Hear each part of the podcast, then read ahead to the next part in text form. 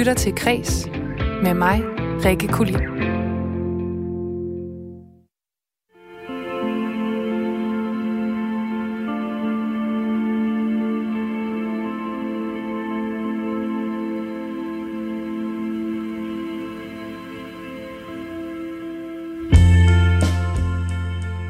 Apocalypse hedder den her øh, dejlige sang fra øh, Cigarettes After Sex, og øh, det har flere gange i år føltes som om, at apokalypsen den, øh, den er nær. Onsdag den 11. marts, det blev altså dagen, de fleste af os øh, aldrig nogensinde glemmer. Det var øh, pressemødet, hvor regeringen lukkede ned for landet, og lockdown blev en realitet. Og øh, vi reagerede jo alle sammen ret forskelligt på den her virkelighed. Alle sociale arrangementer, de var aflyst. Der var ikke nogen biografer, caféer eller museer, som var åbne. Til gengæld så opstod en masse ekstra tid for mange mennesker, som blev brugt meget forskelligt. Og hos digteren Kasper Erik, der blev der lyttet til musik, blandt andet Cigarettes After Sex, men der blev også skrevet digte. Og det er der nu kommet en bog ud af, nemlig digtsamlingen Jeg vil ikke tilbage, digte fra dage med covid-19. Jeg taler med Kasper Erik om den lige om lidt. Og så var det også sådan, at øh, situationen den påvirkede ja, hele landet, men også landets undervisningsinstitutioner. Og senere i programmet, der skal du møde en gymnasielærer, som fortæller om, hvordan hun og hendes kollegaer, de helt konkret udviklede en særlig corona-kreativitet. Velkommen til Kreds, der i dag netop kigger på corona og kreativitet. Og øh, kære lytter, jeg vil jo selvfølgelig gerne som altid høre fra dig, der lytter med derude. Hvad brugte du tiden på øh, under nedlukningen? Du øh, kan sende en sms til mig på 1424. Det er øh, det nummer, du sender til. Så starter du din besked med at skrive R4, laver et mellemrum og sender din besked afsted til mig, når du har skrevet den selvfølgelig. Fordi øh, der var mange, der fik nye hobbyer og lavede mange kreative ting. Der var måske også nogen, der bare brugte tiden på at passe sin familie og, og, øh, og den slags. Men jeg vil stadig gerne høre fra dig. Øh, jeg kan selv lige komme ind på lidt senere min, øh, min nye hobby, som øh, vi faktisk også tager os af her i Kreds i næste uge. Men det er altså på 1424, at du kan sende din besked afsted til mig. Og så skal vi også i dagens program forbi pelsmodens historie. Og sidst men ikke mindst, det er jo torsdag, have sat ugen på vers. Men allerførst, så skal du selvfølgelig få et overblik over kulturnyhederne. Og vi starter i bøgernes verden, men øh, ikke den slags bøger, man læser i. For vi var nemlig allerede ret begejstrede for at lade historier sive ind via vores ører, inden coronaen den ramte i foråret. Men pandemien her, den har altså for alvor fået os til at streame lydbøger. Danmark øh, og danskerne låner nemlig lyd- og e-bøger som aldrig før. Og det er altså en af konklusionerne i øh, den nye årsrapport for 2020, som Kulturministerens bogpanel har offentliggjort i dag. Altså auditive medier er gode til at fortælle intime historier med, fordi vi hører dem, altså vi, vi modtager dem på en særlig bestemt måde. Og jeg vil tro, der, altså, der er sket et skift i måde, vi, vi lytter til auditive medier på. Altså hvor det før var sådan noget med radio, en radio, der kørte ud i et rum, jamen så er lydmedier nu blevet noget, vi, vi propper i ørerne, altså hvor vi skaber et intimt rum, hvor vi har hovedtelefoner på, for eksempel, ofte, ikke? Eller earbuds i ørerne. Og så har vi selvfølgelig lyttet til musik længe, men det nye er, at vi også hører talemedier, altså podcast og lydbøger og øh, radio på den måde. Ja, auditive medier, de giver altså os en øh, særlig intimitet i ørerne. Sådan siger forsker i lydmedier i Have. Og måske mange danskere, de netop havde brug for en særlig intimitet i foråret. Fordi mens flere af de fysiske biblioteker, de lukkede ned, så streamede danskerne 58 procent flere lydbøger på øh, folkebibliotekernes øh, digitale udlånstjeneste, den der hedder E-reolen, end i samme kvartal året før. Og det viser nye tal i den her nye rapport blandt andet. Og kulturminister Joy Mogensen, hun siger, siger i rapporten, at det vidner om, at danskerne de søger nye veje og er klar til at møde litteraturen på andre måder. Og det siger noget om, at vi ikke lader os begrænse, når bibliotekerne bliver nødt til at lukke ned for en stund. Oh man, look at my life. I'm a lot like you were.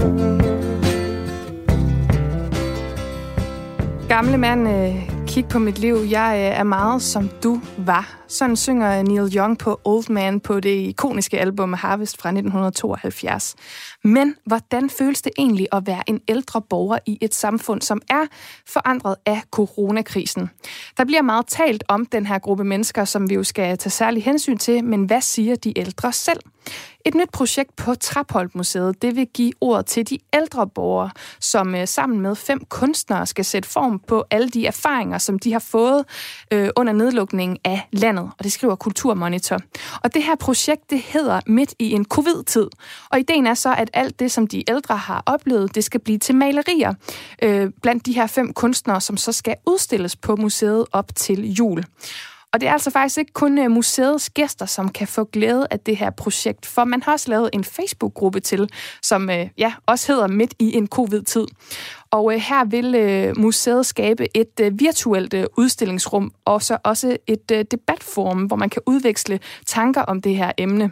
Og ifølge museumsinspektør Karen Grøn, så er den her idé med gruppen altså at byde velkommen til ældre fra hele landet, som kan byde ind med tanker om, hvad de plejede at gøre før, og hvad de gør nu under coronakrisen.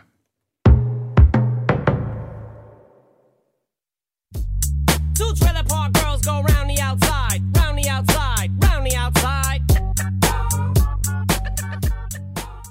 Ja, du husker måske, eller sikkert, hvis du er på min alder cirka, Eminems gigant-hit Without Me fra 2002.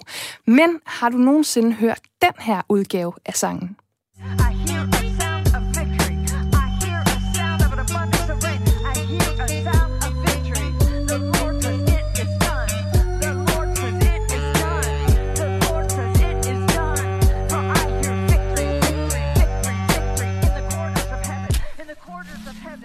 Hvis du ikke har hørt den her sang før, så er det faktisk ikke så underligt, for den er altså kun få timer gammel, men den er allerede gået viralt. For tidligere i dag, der lagde Twitter-profilen Right Wing Watch en video ud af Donald Trumps spirituelle rådgiver, øh, rådgiver Paula White, som øh, beder en meget passioneret bøn for at få Trump genvalgt. Og der var altså ikke nogen musik på, øh, på det her tidspunkt, vel at mærke. Og ja, mens millioner af amerikanere, de øh, nervøst formentlig og utålmodigt venter på resultaterne og konsekvenserne af det her valg, så kan der måske en gang imellem være brug for lige at få beroliget nerverne. Og det kan internettet faktisk hjælpe med af og til. For internettet, det er hurtigt, så få timer efter den originale video, hvor der altså ikke var musik på, der lagde en bruger ved navn uh, Soap Moore musikken fra Without Me på Paula Whites bøn. Og det viser sig jo faktisk, at Paula White, hun øh, ville gøre det ret godt som rapper, hvis hun stopper med at være øh, spirituel rådgiver på et tidspunkt. Og den her video, den er altså allerede gået viralt med mere end 80.000 likes på Twitter på under fire timer. Så hvis du trænger til at få et smil på læben, så kan jeg altså i den grad anbefale dig at se den, uanset de politiske ståsted.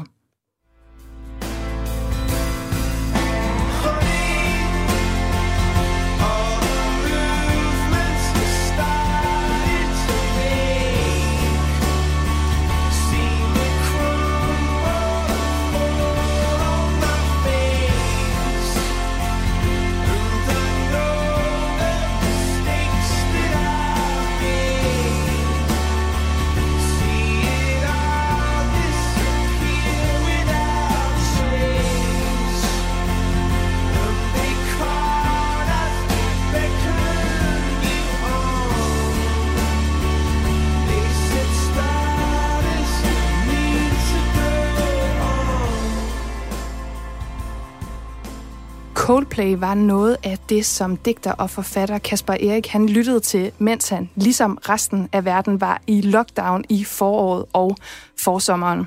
Hverdagen den blev altså vendt op og ned for os alle sammen, og for nogen så var det virkelig svært at sidde derhjemme øh, uden samvær med andre, og uden at kunne gå ud til arrangementer, eller for den sags skyld bare gå udenfor, uden at føle sig bange. Og for andre så var det måske faktisk en øh, ret kærkommen pause i en travl hverdag. Kasper Erik han skrev et digt hver dag i den her periode. Og i går, der udkom så de her digte i bogen Jeg vil ikke tilbage, digte fra dage med covid-19 på forlaget Gyldendal. Og nu har jeg besøg i øh, studiet af forfatteren selv. Velkommen til Kreds. Tak. Coldplay, som vi lige hørte lidt af her med uh, Rush of Blood to the Head, det er jo uh, ikke, ikke lige den her sang, men er med i et af digtene. Og hvad var det, der skete med dit forhold til den her musik i den periode? Mm, altså den måde, det er med i et af digtene, er, er for det første, øh, fordi at jeg, jeg sidder i bogen og ser øh, skak, og Magnus Carlsen, nordmanden, stormesteren, han, øh, han pludselig citerer den her Coldplay-sang. Øh, men, og så, så puttede jeg den på en playlist og begyndte at høre den igen, og så, så slog det mig bare pludselig, hvor, øh, hvor vildt weird det var. Altså, den hedder The Scientist, og pludselig så betød den her tekst noget andet øh, i den situation, vi befandt os i. Øhm, og så ud over det, så, så tænker jeg også, at, at Coldplay altså jeg har vendt meget tilbage til sådan noget, jeg hørte i 90'erne og 0'erne. Ja, jeg kan genkende øhm, det der. Altså at bruge musik, også litteratur på en eller anden måde til at, ja, altså på en måde til at prøve at komme tilbage til sådan en, hvordan man havde det en gang roligere, øh, en gang uden, øh, ja, hvor, hvor pandemien ikke troede, og hvor man skulle forholde sig til en verden i brand på en måde. Ja, men altså, jeg, jeg kan fuldstændig genkende den der følelse af, at man godt ville være sådan lidt nostalgisk, for man var sådan, ej, da jeg var teenager, så var jeg ikke, altså så var jeg sådan lidt ung og sovløs på en måde, selvom man mm. måske overhovedet ikke var sådan. Øhm, vi startede også med at høre Cigarettes After Sex i programmet, og det er jo også med i et, øh, et digt.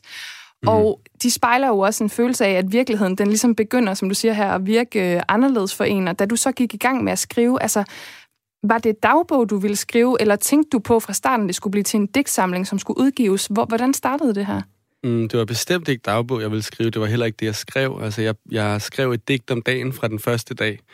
Øh, og altså, der vidste jeg ikke, hvor længe jeg ville blive ved. Jeg vidste heller ikke, det skulle være en bog på det tidspunkt. Jeg, jeg havde bare sådan en følelse af, nu, nu prøver jeg lige at skrive et hurtigt digt bare om, hvad der skete i dag, 11. marts. Og så gjorde jeg det dagen efter, og dagen efter, og pludselig så, så, øh, så oprettede jeg en blog, som var sådan en måde at... Altså nu tænker jeg på bloggen som sådan en måde at vise ind i digterens arbejdsrum på en måde, fordi det er jo ikke det, der er bogen.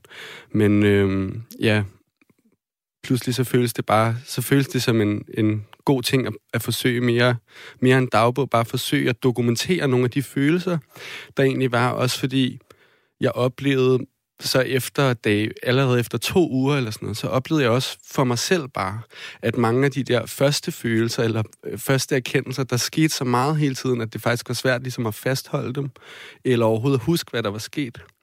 Øh, så derfor så besluttede jeg mig for at bare blive ved. Altså et er sådan at bare blive ved. Var der også noget i det her med at få en eller anden, en eller anden form for benspil, altså en fast rutine? Fordi jeg, jeg havde det i hvert fald på, sådan på det tidspunkt, at jeg havde faktisk brug for sådan, selvom dagene var ens, at jeg også gjorde nogle af de samme ting igen og igen. Var det også en måde sådan at passe på dig selv? Men jeg tror, nej, altså ikke i forhold til sådan en øh, psykologisk at få det bedre-agtige følelse, men det er klart, øh, det hjalp at have en form for arbejdsrutine, hvor også fordi, altså jeg er jo digter, så mit arbejde er at være digter, og, og derfor var der også en stor del af mit arbejde med at være ude rundt omkring i landet, der blev aflyst. Øhm, så, så, så det frigav jo noget tid til den anden del af mit arbejde, som er at skrive. Øhm, ja, det er mere sådan, jeg tænker på det. Altså, end at det er fordi, at jeg havde... Det er sådan noget, jeg, jeg er blevet spurgt meget om de her første par dage, når jeg har lavet interview. Sådan, hvorfor havde du behov for at fortælle om det her? Det havde jeg ikke. Jeg havde en fornemmelse af, at det var vigtigt. Og det er jo Øh, det er det, jeg skriver digt, digte om altid. Det er noget, jeg har en fornemmelse af, er vigtigt på en eller anden måde. Og øh, jeg skriver ofte om, sådan, hvordan samfundet og, og det lille privatliv på en eller anden måde spiller sammen. Så det var helt naturligt for mig, at, at det var den vej, det gik.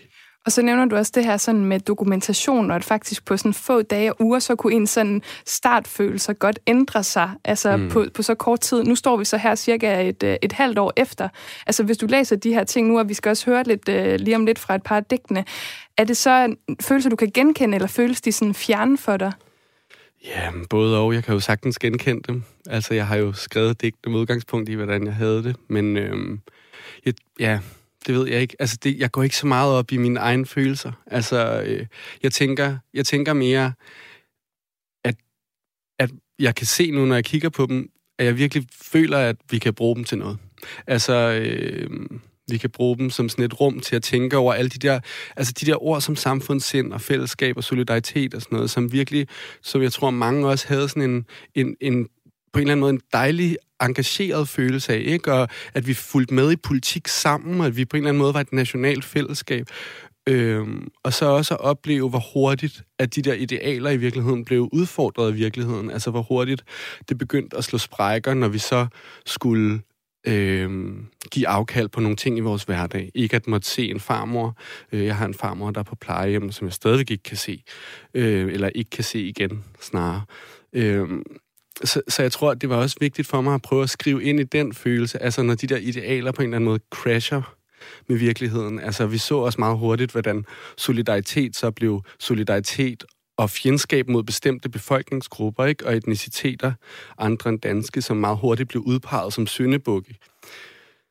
Ja, og det tænker jeg jo, at kunsten er, det, det er godt at lave kunst om det, det fordi at det, det er noget, vi har brug for at tænke over, og måske også tænke over på andre måder, end vi er vant til.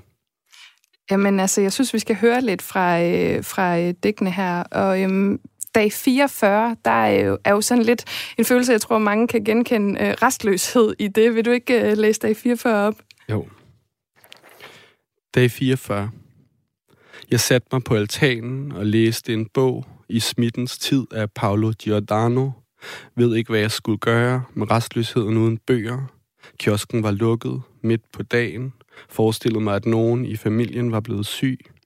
Giordano skriver, at manglen på solidaritet først og fremmest er en mangel på fantasi. For eksempel, at vi tænker, at det er nogens egen skyld. Jeg åbnede en øl, tændte en smøg. Fritiden føltes næsten som noget, jeg havde fået foræret. Som noget, der aldrig rigtig havde været min. Altså den her restløshed her, i, altså som jeg nævnte før, som du også nævner selv her i, i dag 44.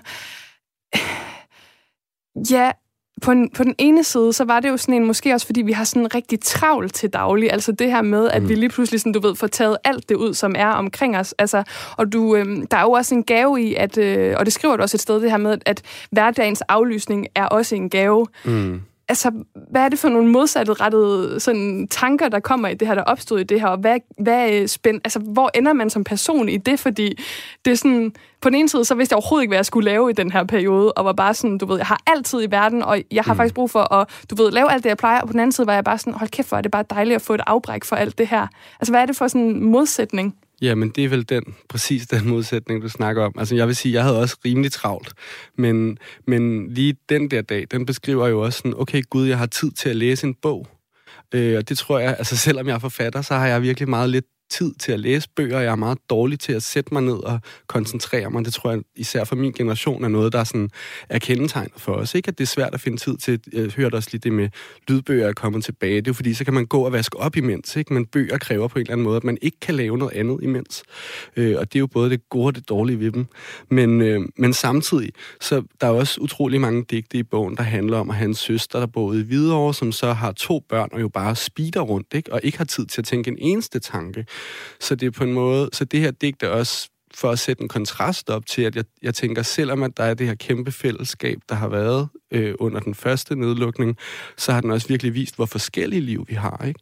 Altså, øh, at dem, der har travlt, har meget travlt, og dem, der ikke har noget at lave, har intet at lave. Og dem, der ingen penge har, har ingen penge. Og du ved, de rige Jeff Bezos, deres overskud i verden er bare gået opad. Ikke? Ja, så det er som om de ting, vi sådan, der måske var indikationer af, for de forstærkes bare så meget i den her periode. Altså, de bliver virkelig tydelige, det der, man sådan, ja, som du siger, at de fattige bliver fattigere, og de allerrigeste, især, altså Jeff Bezos nævner du her, som jeg ved ikke, hvor mange 100.000 milliarder han har tjent ekstra mm. under, under corona. Det er sådan, ja, det bliver bare sådan forstærket, det her. Men her til sidst, Kasper Erik, så, så er der også på dag 17, øhm, jeg læser lige op, nu er det mig, der får lov til at læse ja, ja, op her.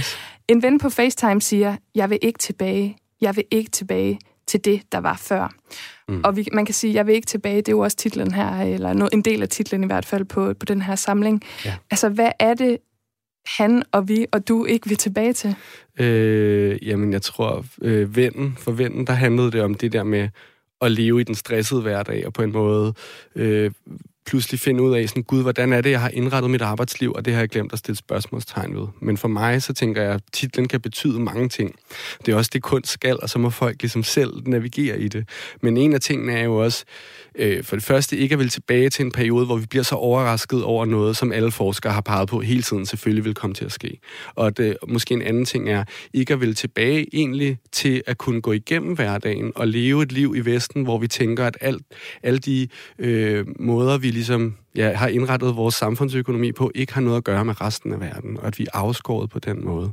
Øhm, så, så jeg tænker også, at titlen på en eller anden måde er, er en opfordring til en form for sådan større globalt ansvar, som vel er nødvendigt nu, ikke? større globalt ansvar. Det bliver altså de sidste ord fra Kasper Erik, som i går altså udkom med på øh, digtsamling Jeg vil ikke tilbage, digte fra dage med covid-19. Tak fordi du var med. Tak fordi jeg måtte. Og senere i programmet, der skal du høre om nogle andre initiativer, som øh, sprang ud af nedlukningen. For nogen, der i den grad også var udfordret i deres arbejde, det var øh, undervisere på landets undervisningsinstitutioner.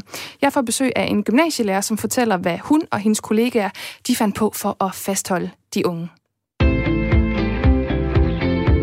Du lytter til Kres med mig, Rikke Kulin. Pels fås i mange forskellige varianter. Rev, kanin, chinchilla og mink. Og minkskin, det er Danmark verdens førende producent af. Men det blev der måske i hvert fald sat en stopper for i går. Det er nødvendigt at aflive alle mink i Danmark. Det gælder desværre også afstyrene. Sådan lød det fra statsminister Mette Frederiksen på et digitalt pressemøde. Og pels, det er måske noget af den mest øh, omdiskuterede mode i hele verden nogensinde. Og nu, der skal vi dykke ned i et tøj, som har svøbt både divaer og diskussioner i blød pels og delt vandene i årtier. Og nu kan jeg sige velkommen til Else Skjold, lektor og Ph.D. i design og bæredygtighed ved det Kongelige Akademi. Velkommen til Kreds. Tusind tak. Else, hvis vi nu starter med at lige tage et kig på pelsens historie, altså hvornår og hvordan gør pelsen så sit indtog i danskernes garderober? Ja, det er jo det første beklædning, vi nogensinde har haft på, så det, der taler vi jo ganske mange tusind år. Øh, det, det allerførste tøj, mennesker havde på, det var pels. Så, øh, så det er lang tid siden. Det, det må man sige. Konstatere. ja, det må man sige. Ja. Øh, hvornår vi så havde minkpels på, det, øh, det er jo så særligt startet, da vi faktisk jo importerede mink fra øh, USA, hvor at øh, mink kommer fra, for faktisk øh, meget præcist omkring 100 år siden. Øhm, og, og begyndte at etablere minkfarme her i Danmark. Ja, og jeg tænker sådan på, altså selvfølgelig har vi sådan øh, af nød, kan man sige, for at holde os varme, både pels tidligere, men hvornår bevæger den så over? Du nævner, at vi starter med at importere øh, pels for 100 år siden i, øh, i Danmark, minkpels eller minke. Altså, hvordan bevæger pels fra at være, hvad kan man sige, noget praktisk, og så over i at blive noget luksuriøst, altså et mode-item?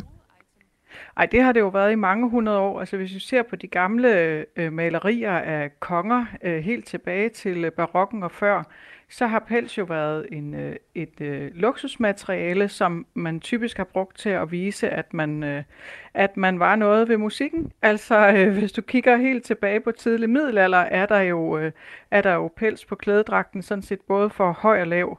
Øhm, men man kan sige, hvis du spørger til, hvornår er det ligesom blevet det, vi kender i dag som mode, så... Øh, så startede med fødslen af det, der hedder haute couture i Paris i midten af i 1850'erne, hvor man begynder at bruge øh, pels som sådan noget damemode øh, materiale. Ikke? Øh, har det jo særligt været i hele den her celebrity-kultur med Hollywood og skønhedsindustrien, der starter også omkring for 100 år siden. Der har pels været, øh, været en stor del af det her billede på øh, den glamourøse celebrities, der er let, der har diamanter og pels på. Og nu nævner du jo lige Hollywood. Jeg synes lige, vi skal høre det her klip.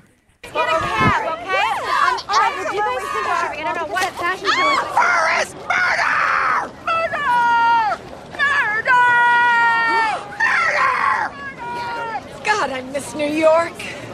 Ja, Pels af mor. Det her det er fra Sex and the City, The Movie fra 2008. Og der hører vi, at Samantha, Samantha, som er en af de fire kvindelige hovedroller, hun kommer ud fra et modeshow iført en lang hvid øh, pelsjakke. Og hun bliver så mødt af to øh, demonstranter, som hælder rød maling og øh, råber øh, ud over Samantha og hendes pels.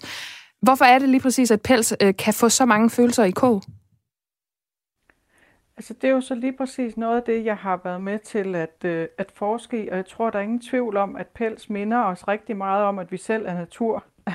altså, øh, vi er jo også selv et dyr, der har pels på, øh, og derfor kommer det rigtig tæt på os, øh, hvis der ligesom er noget, vi synes, der er etisk galt. Øh, og det her med, at, øh, at have dyr, vi opfostrer kun for at have pænt tøj på, det, det har... Øh, det har ligesom stået som noget, der var meget, meget provokerende fra alle de her miljøbevægelser og antikapitalistiske bevægelser, feministiske bevægelser, som der vokser ud af 70'erne. Og det vil sige særligt øh, rige damer i pels, altså tænk øh, Cruella de Vil, der jo næsten også øh, spiser små hunde og laver øh, pels øh, ud af dem, fordi hun er så, øh, så ond. At Det er jo blevet sådan et billede på sådan, som vi øh, rigtig mange ser på pels, hvor der jo selvfølgelig gemmer sig jo alle mulige andre ting øh, bag ved det. Men hvis man nu kigger ud over antikapitalister og feminister og alle dem, der ligesom har øh, kritiseret pels, og så på den almindelige person, så kan man jo sige, vi har jo heller ikke brug for at have pels på samme måde som tidligere. Altså, der findes masser af andre alternativer, hvis man vil have noget på. Er det fordi, at vi står i, jamen det har ikke noget at gøre med længere, om det er øh, altså varmere eller ej. Det er simpelthen et rent spørgsmål om mode. Det er der vel nogen, der vil sige. Altså jeg vil sige, øh, vi har jo rigtig mange problemer i forhold til alle de forbrugsgoder, vi har. Øh, vi står øh, sådan set i kviksand, fordi vi, øh, vi, øh, vi behandler vores øh, ressourcer på en fuldstændig tosset måde, og vi, øh, vi underminerer sådan set vores egen eksistens. Vi producerer alt for mange ting, der er alt for dårlige. Vi sviner, vi har ikke respekt for natur og mennesker. Øh, det, der er særligt med pels, det er, at man kan sige, det bliver ligesom det første symbol for alle de her bevægelser. Hvor at øh, de andre ting, som modbranchen går rundt og laver, det har man så ikke snakket så meget om. Og jeg vil jo endda sige, at der er jo mange modvirksomheder, der har brugt det her med at vælge pels fra som sådan et finblad til at få os til at glemme, at der er masser af ting, de overhovedet ikke handler på. Øhm, så, så pels har haft sådan en virkelig, virkelig stor symbolsk betydning i hele den her man kan sige, transition, vi er i gang med fra at være sådan en, øh, have en, en økonomi, der, øh, der begrunder sig på, at vi bare tager alt fra naturen, vi vil, og så kan vi bare smide det væk bagefter, og så vi skal til at øh, opføre os på en anden måde i forhold til den planet, vi bor på.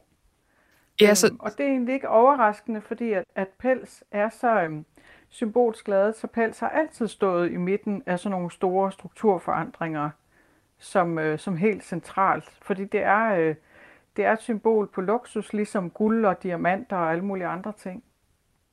Men du nævner jo her, at vi har været lidt inde på det, at det her med, at pels jo deler vandene, altså vi har dem, der ligesom øh, mener, at det er misbrug og øh, afledyr for at slå dem ihjel, og så på den anden side, ja. så er der argumentet, at pels jo faktisk kunne være et godt alternativ til det her øh, fast fashion, hvor tøjproduktion altså belaster miljøet Præcis. og hurtigt smides ud og hele tiden ja. skal erstattes, men altså bæredygtig pels, eksisterer det? Altså i den ene ende har du øh, folk, der aldrig vil røre det, og som er dybt modstandere, og som øh, vi hørte på indslaget der, siger, at pels det er lige med mor. På den anden side, der har vi øh, typisk en overklasse, der er vant til at bruge materialer af høj kvalitet, og der er højt forarbejdet, og bruge dem rigtig mange år, og alle de gode bæredygtige ting. Men i midten har vi sådan set de allerfleste, alle øh, de helt almindelige forbrugere, som faktisk er meget forvirrede om, hvad der er op og ned, og er det egentlig godt eller skidt at, at bruge pels. Og de er jo også generelt fuldstændig forvirrede om, hvad bæredygtighed øh, egentlig er for noget. Øhm, så, så, øhm, så man kan sige, at det er egentlig en ret lille del af os, der ser pels meget sort-hvidt, og de fleste, de er i sådan en gråzone, hvor de bare tænker, det er vist, det er vist ikke så godt, eller er det det? Men er det så det?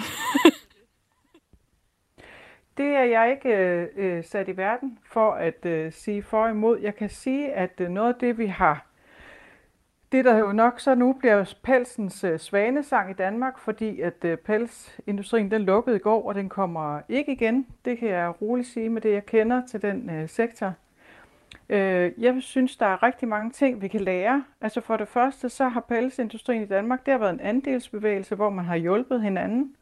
Man har delt ressourcer og viden, og det er noget, øh, jeg håber, alle de her minkfarmer, de kan øh, blive i vores landbrug og hjælpe os med at opbygge et nyt bæredygtigt landbrug, der bygger på nogle af de ting, de kan. Øhm, og så vil jeg sige, at som øh, forsker i design og bæredygtighed, så når vi ser på, hvordan vi egentlig behandler pels, så behandler vi det som noget utroligt dyrebart, fordi det simpelthen koster meget. Og det vil sige, at der er ikke noget spild.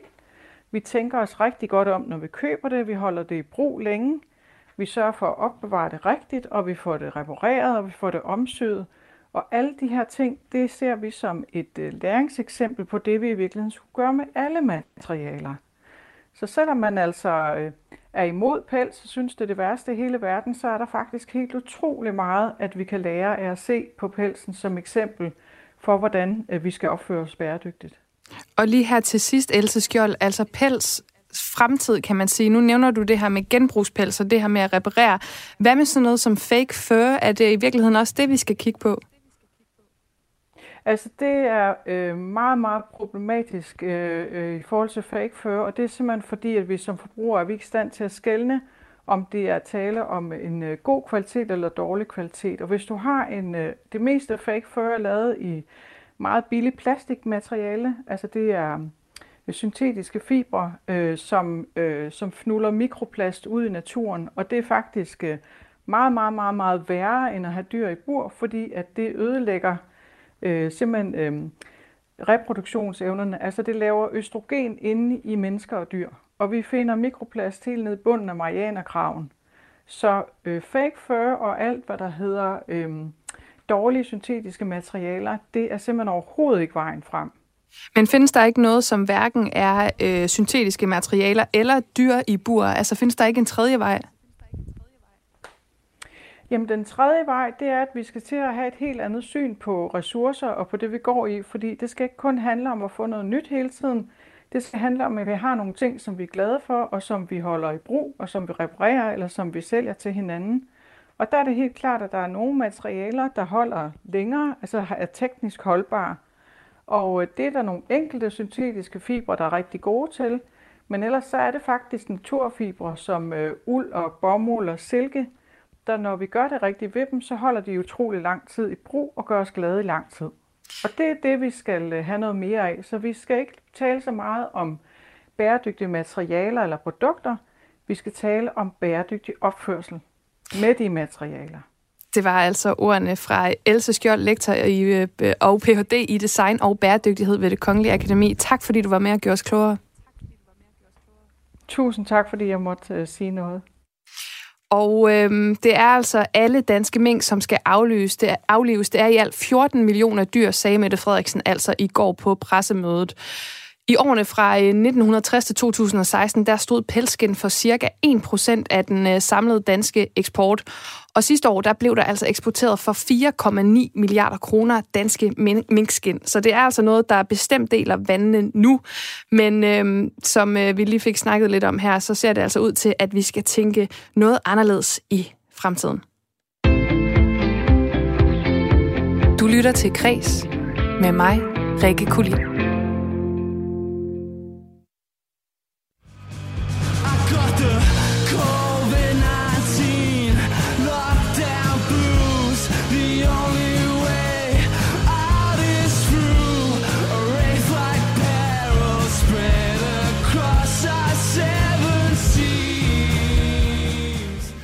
Jeg har covid-19 lockdown blues. Sådan synger Ice Age her på en øh, sang, som blev til faktisk i forårets øh, nedlukning af landet. Og øh, det var altså noget kreativt, som kom ud af de her ellers ret frustrerede følelser, som øh, bandet de synger om. For nedlukningen her, den satte altså i gang i øh, nogle folk i hvert fald øh, fantasier og øh, skabertrang. Der blev øh, lavet både virtuelle filmklubber og kunstudstillinger og oplæsningsseancer på Zoom og Teams og Facebook-koncerter og baggårdsopera, og jeg kunne simpelthen blive ved. Andre de fik øh, måske nye hobbyer. Det gjorde jeg selv. Jeg er begyndt at spille rollespilsbøger, svær og trolddom. Og det er selvfølgelig helt okay, hvis ikke man har fået nye hobbyer, for jeg tænker også, der har været dem, især dem, der har øh, familier, som har haft øh, rigtig meget at øh, se til. Men øh, du kan altså stadig byde ind på sms'en, hvis øh, du øh, brugte tiden på et eller andet under nedlukningen. Hvad brugte du den på?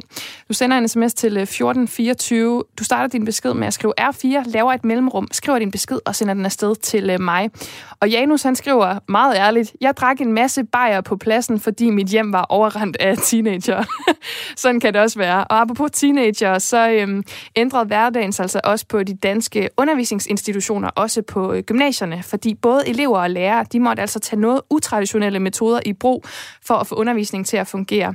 Og nu kan jeg byde velkommen i studiet til øh, gymnasielærer i religion og dansk på Sankt Anne Gymnasium i København, Julie Debois. Velkommen til Kreds. Tak. Og øh, Julie, vi skal lidt mikrofonen lidt ned. Gør vi Sådan der, lige præcis. Sådan der. Så får man også lige sådan en indblik i uh, live radio. Mm-hmm. Julie, som gymnasielærer, hvordan oplevede du så at den her situation, da det hele lukkede ned?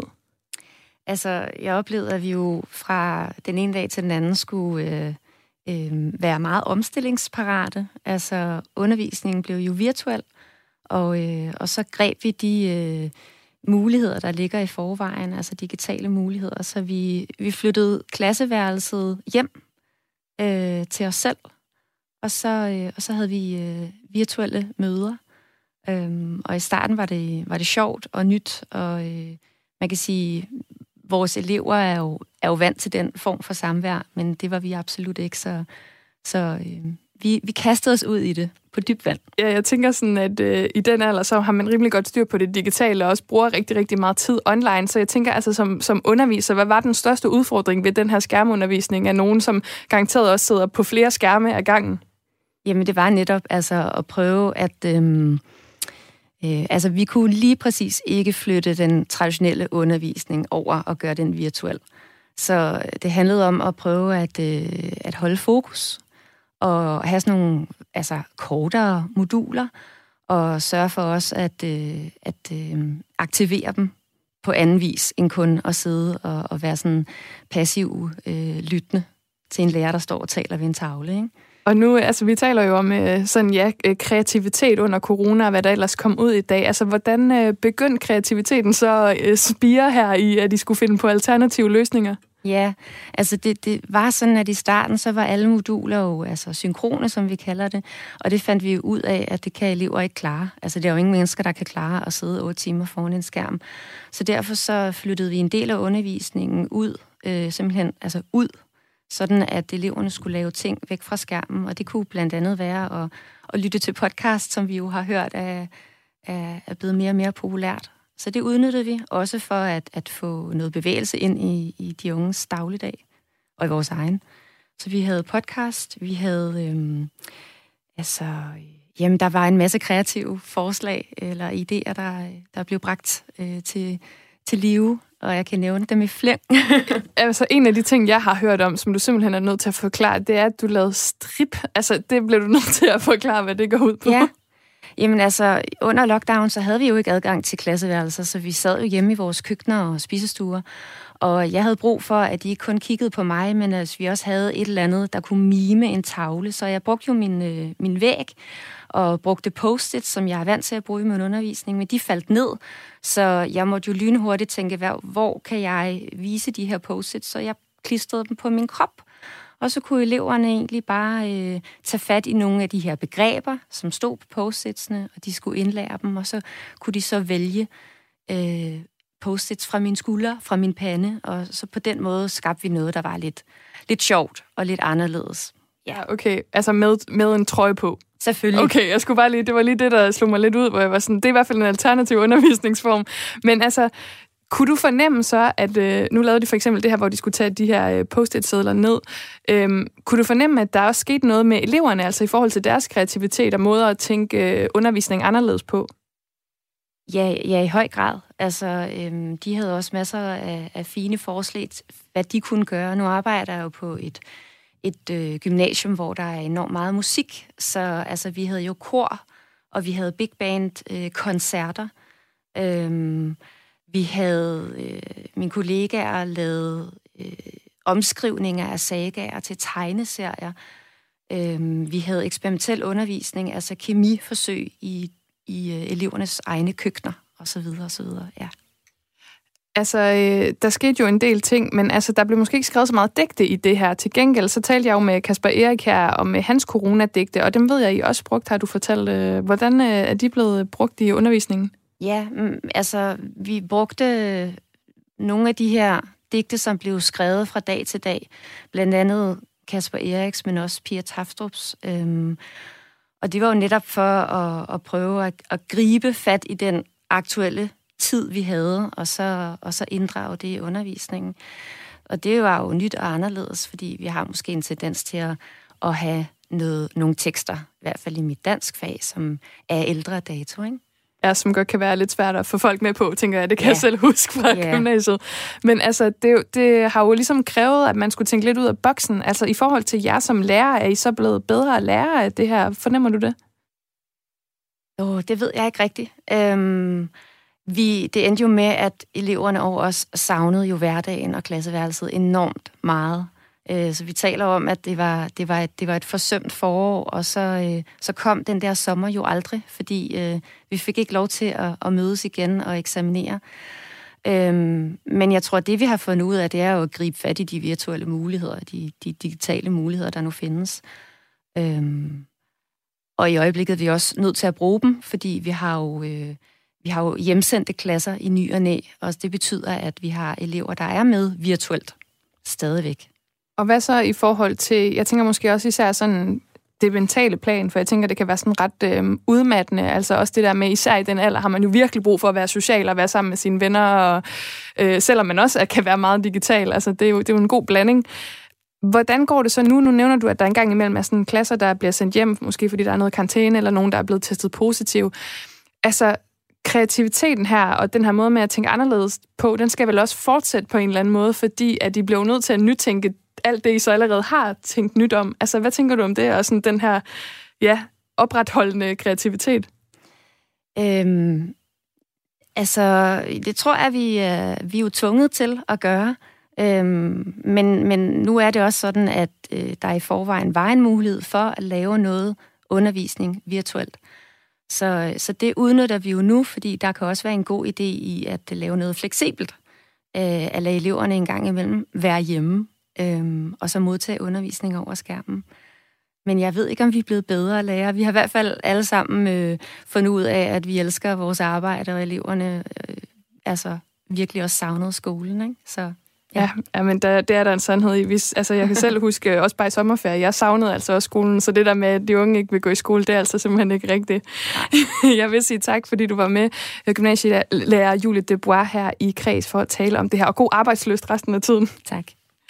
Og du kan altså stadig byde med der øh, inde på sms'en på øh, 1424, hvis øh, du har nogle ting, som du ligesom udfoldede kreativt under coronakrisen, eller måske ligesom Janus, der skrev en tidligere, så, så var der en masse teenager, som overrendte dit hjem, og derfor så drak du bare en masse bajer. Du kan altså byde ind på sms'en, og det er altså 1424. Du starter med at skrive R4, og så laver du et mellemrum, skriver din besked og sender den afsted til mig.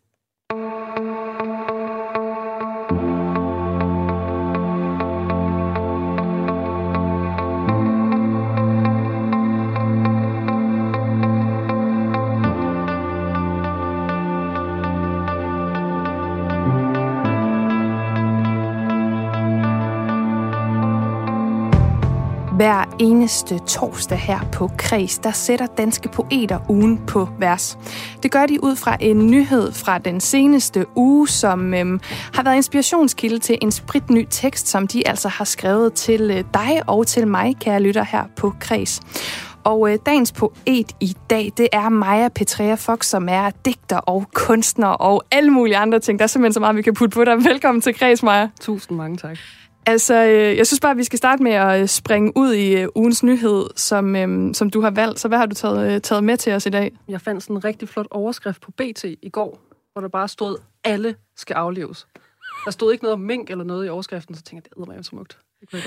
Og lige sådan lidt i kontekst til, til lytteren, så var det, ja, det sker jo nogle gange med de her sådan clickbait-overskrifter, at man lige øh, misser den måske lidt, så det blev altså til, alle skal aflives, og den gik ret, jeg har lyst til at sige viral på Twitter, den her overskrift. Øh, jeg så den i hvert fald rigtig mange gange i går. Det handlede jo egentlig om mink, men det blev altså på en eller anden måde, tænker jeg, billedet på 2020. Øh, Hvorfor var det, du, øh, du valgte den? Jeg synes bare, det var, det var meget poetisk smukt i virkeligheden, for vi skal jo alle sammen afleves af den ene eller den anden årsag. Ja, om det så øh, ja, på en gang, eller hvordan det nu foregår. Er det. Altså, øhm, har teksten her en titel?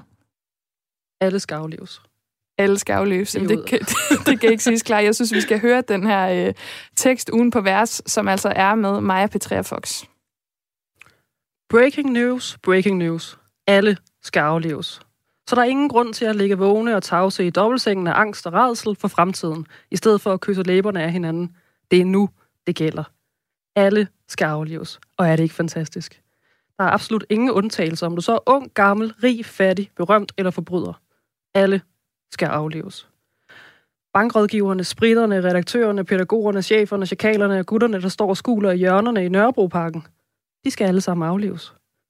Pernille Vermund skal aflives. Gamle Olsen på Kronen skal aflives. Mohammed og Morgenfryd på 4. eller fra 4. B på Østerbro skal aflives. Du skal aflives. Jeg skal aflives. Alle skal aflives.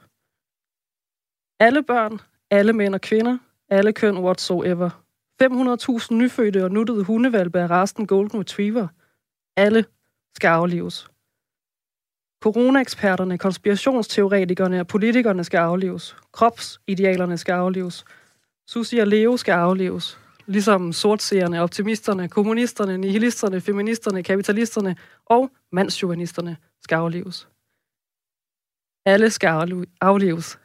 Alle dem, der stadig håber på at finde den eneste ene, skal afleves. Alle dem, der håber, at de allerede har fundet den eneste ene, men af urensagelige årsager stadig tvivler, skal afleves. De forvirrede, forelskede, fortvivlede, forpassede og forpustede skal afleves. De livstrætte, kæderygende, melankolske og maniske skal afleves. De toptunede, friske, dakkedagtrampende fitnessguruer skal afleves. Alle skal afleves. Kultureliten skal aflives, knoromer skal desværre også aflives, De religiøse skal aflives, Må deres guder være med dem. Amen. Alle skal aflives. Og til alle jer, der næsten ikke kan klare mere. Bare rolig, kammerater. Der er ikke langt igen. Det kan blive i morgen eller om 14 år. Det kan blive under bruseren, imens du vasker dit hår.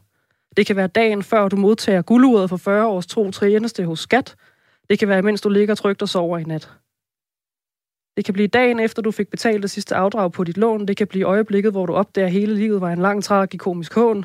Det kan blive mobilt og uretfærdigt, og du kommer måske til at lide. Det kan blive smukt, og med din elskede ved din side. Det er ikke til at vide. Men én ting er sikkert. Alle skal afleves.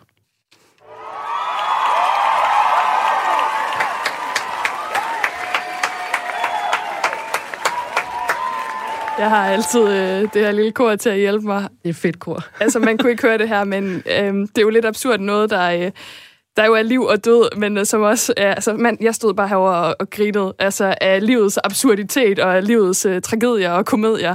Altså, hvad har det her år været for et år for dig? Nu, nu er du inde på det her med, at alle skal, skal aflives, om det så bliver nu, eller om 14 dage, eller om 14 år.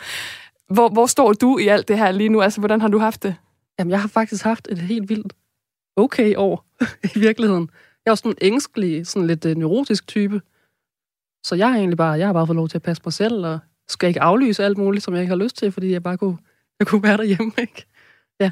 Altså, kom den her tekst let til dig? Altså, måden, du skriver på normalt, adskiller den sig fra den her måde, du skulle skrive? Fordi det her var jo ligesom en bunden opgave, kan man sige. Kom det ligesom bare sådan fra tankerne og ned på papiret, eller hvordan har det foregået? Ja, det var, jeg synes, det var ret lige til. Jeg tænkte også, det var radio, det var live, det skulle helst være lidt spoken word agtigt øh, Hvor normalt så bliver det nok lidt mere, ja, lidt mere dybt, lidt mere madgevidt. Ja. Men nu nævner du det her med, at øh, du har haft personligt et, et, et, et okay år. Altså, ja, det, det, jeg tror, der er mange, der tænker, wow, okay, og øh, hvordan kan det lade sig gøre? Altså, nu nævner du faktisk det her med sådan ængsteligheden også. Er det, fordi du er vant til at trives i kaos i virkeligheden? Det tror jeg. Og det er nærmest sådan en... Øh, hvis jeg har fået PN-medicin af hele universet, sådan, værsgo, her er kaos og redsel og grusomhed og alt den slags. Og så har jeg tænkt, nå ja, men det er jo det, jeg retter rundt med indeni, så nu er det bare ud over det hele, det er en eller anden form for befrielse i virkeligheden. Og du er jo også en, som både har øh, skrevet om og snakket om det her med, at øh, en psyke, den måske ikke altid er øh, den fedeste i verden, eller i hvert fald i forhold til sådan samfundets normer. Altså, jeg fornemmer jo enormt meget humor i, øh, i det her. Er vores, øh, altså humoren sådan vores vigtigste våben for os, der måske er sådan lidt mere, du ved, vores hjerner kan godt gå i alle mulige retninger og blive meget ængstelige og meget bange. Er det, sådan, er det humoren, der er vores bedste våben i virkeligheden, og ikke våben, apropos sådan amerikansk valg? Jamen, øh, ja, det vil jeg våge påstå. Jeg tror, det er ualmindeligt vigtigt, både at have en virkelig god humor, fordi at det er jo virkelig tragikomisk, det hele, øh, men også god humor, og så lidelsesfrihed nu når samfundet gør lidelse så mega frygteligt, og det må man ikke. Og jeg synes, folk bare skal give den gas og søge hjælp, hvis nu det går helt galt. Ikke? Det er meget vigtigt at sige. sige. ja, ja. Ikke, altså, giv den så meget gas til et vist punkt, at ja. man så siger, at nu skal jeg have hjælp. Altså i forhold til dig og dine tekster, hvad går du så og arbejder på lige nu? Er der noget, øh, man øh, kan gå og glæde sig til? Man kan gå og glæde sig til, at der kommer en roman. Men hvornår? Det er jo lidt, den er jo slet ikke færdig. Men øh, Den handler om en pige, der hedder Fryd, som bor i København og oplever lidt af hvert. Øh, Det handler jo ikke om mig. Det er jo bare, det er jo bare en roman, ikke? Men altså, du siger det her med sådan, at, at have, altså, det var faktisk nemt at skrive det her ned og sådan noget. Altså, spiger din kreativitet også, eller sådan trives den også i, i alt det her nu her? Nu siger du, du er ved at skrive den her roman. Altså sådan, kommer det let til dig, eller skal det være på bestemte tidspunkter? Mm. Det skal helst være om, om, om morgenen, i virkeligheden, romanen. Men det her med dig i dag, der har jo gået rundt. Jeg skulle jo finde en eller anden form for nyhed, jeg synes, der var passende til noget, jeg kunne gøre. Jeg, kan jo, jeg, kan jo, jeg er jo ikke den store politiske debattør på den måde. Og så tænkte jeg bare, jamen det her, det kommer nemt til mig. Der man bare sige, ja, det, det er sådan lidt hofnaragtigt på den, på den gode måde, tænker jeg. Jeg ved ikke. Det tror jeg bare, jeg er af mig selv. Også selvom jeg er helt vildt blufærdig og introvert og Mm, er du, bliver du sådan ekstrovert, når du skriver? Altså er det der, du sådan... Fordi jeg tror, jeg tror, vi snakker tit om det her med sådan, enten er man introvert eller ekstrovert, men der er også ved at komme sådan et, et skred over til, eller sådan en, en, en enighed om flere steder, at, at man godt kan være lidt af begge dele. Det kommer ligesom an på konteksten. Er du i virkeligheden ekstrovert, når du så skriver, altså når du lader dit ord komme ud på papir? Ja, det tror jeg.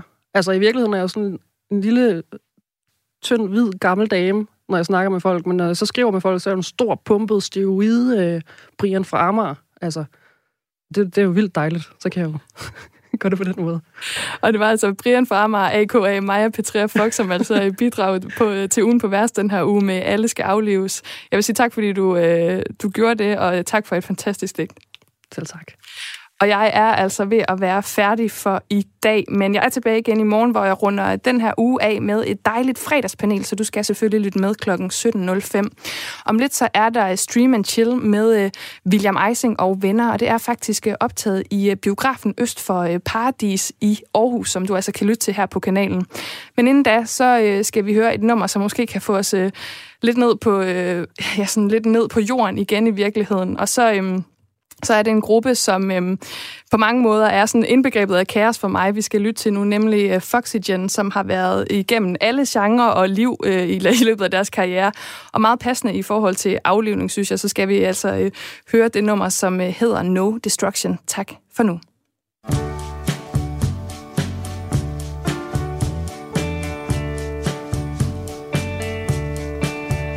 I'm so